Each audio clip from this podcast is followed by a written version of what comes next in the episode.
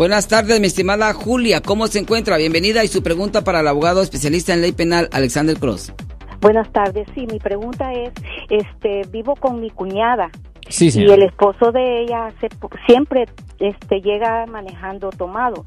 Y hace poco lo arrestaron porque estaba en, en el parking, en el parqueo, sí. completamente dormido.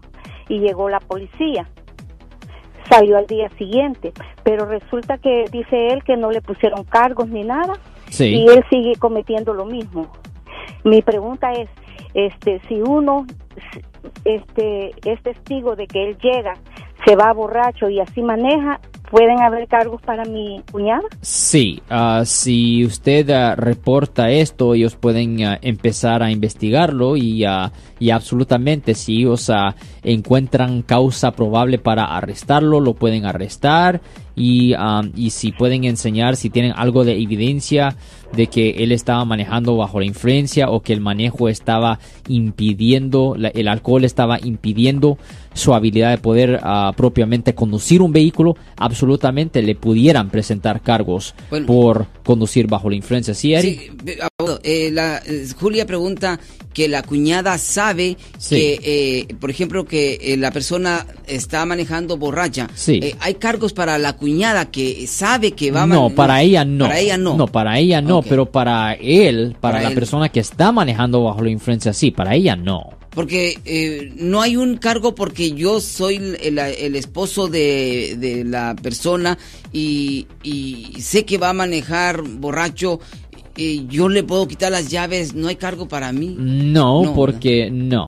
Aquí en el estado de California, ya cuando las personas tienen 18 años, ellos tienen su propia responsabilidad y usted legalmente no es responsable a, otro adulto, no hace diferencia si es ah, esposa o no.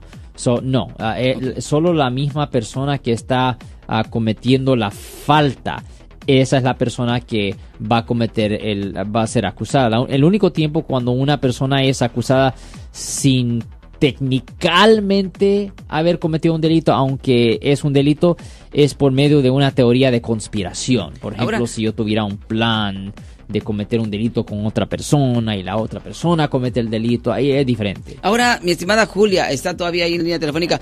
yo, yo, quería preguntarle, porque a veces nosotros mentimos para no eh, hacerle más daño a, las personas que queremos pensamos que no le hacemos daño, pero es peor.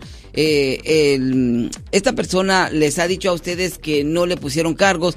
Eh, ¿Qué papeles llevó o cómo es que pasa, abogado? Porque eh, si es que se lo llevaron, estuvo una noche detenido, eh, estaba tomado, o sea, sí posiblemente puede eh, tener algún cargo o no. Sí, ah, obviamente ah, cuando una persona está por haber cometido un delito, ellos sí tienen un estatus de limitaciones, es decir, un tiempo para presentar los cargos, solo porque la persona fue liberada y que y posiblemente si ni le dieron una fecha de corte, eso no quiere decir que la persona está libre de cargos. Por ejemplo, uh, estamos hablando ahorita de los casos de manejar bajo la influencia. En los casos de manejar bajo la influencia, ellos tienen un año, ellos tienen un año desde la fecha del incidente. La fiscalía tiene un año desde la fecha del incidente para hacer la decisión de presentar los cargos.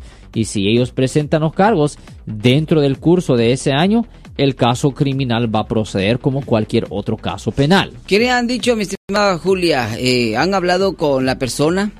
Sí, eh, él simplemente dice que no es un DUI porque no iba manejando, pero yo yo vi cuando el, el, policía llegó y él estaba completamente dormido y le tocaba la puerta de pasajero y la puerta de, del conductor y él no se despertaba. Ya, eso, eso no es correcto. Por ejemplo, si se puede establecer que él estaba controlando el vehículo y que llegó a X sitio bajo la influencia, no es necesario que la policía vea a la persona moviendo el vehículo. No es necesario si se puede establecer con evidencia que tiene credibilidad pero obviamente como un abogado que defiende a las personas acusadas de estos tipos de delitos a nuestra oficina, en ese caso nosotros peleáramos contra ah, la credibilidad de esa evidencia para evitar que nuestro cliente ah, fuera encontrado culpable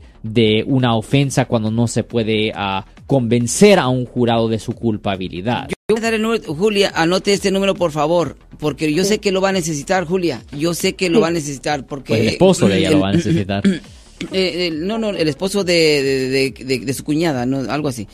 Eh, pues él, sigue, él sigue lo mismo, llega y hasta queda dormido nuevamente en el carro y, y dice que él no tiene DUI. Ya, well, eventualmente uh, lo van a arrestar y, él va a necesitar llamar a nuestra oficina. Incluso, incluso tal vez es necesario que llame ahora porque haga una cita, porque yo pienso que estará mintiendo. Yo pienso que el caballero estará mintiendo. No quiere decir la, la verdad para, para que no haya más problema en la casa. Yo pienso. Es posible, pero... E, ¿Cuáles serían las consecuencias si lo van a agarrar después eh, porque ya, ya, lo llevaron una vez a... Es la misma consecuencia, es la misma consecuencia. Si ellos pueden establecer, si la fiscalía puede establecer que la persona estaba conduciendo bajo la influencia, ellos pueden proceder, así es como Porque ya sería, ya sería un segundo DUI. Pues, él, tiene antecedentes? Bueno, dice que lo encontraron ahí y lo llevaron una noche a la cárcel. Ya, es posible que ah, eventualmente presenten cargos para esa ofensa y obviamente si lo agarran de nuevo pueden presentar otro cargo. Eso sí es posible, absolutamente. Bueno, mi estimada Julia, muchas gracias y anote el número de teléfono.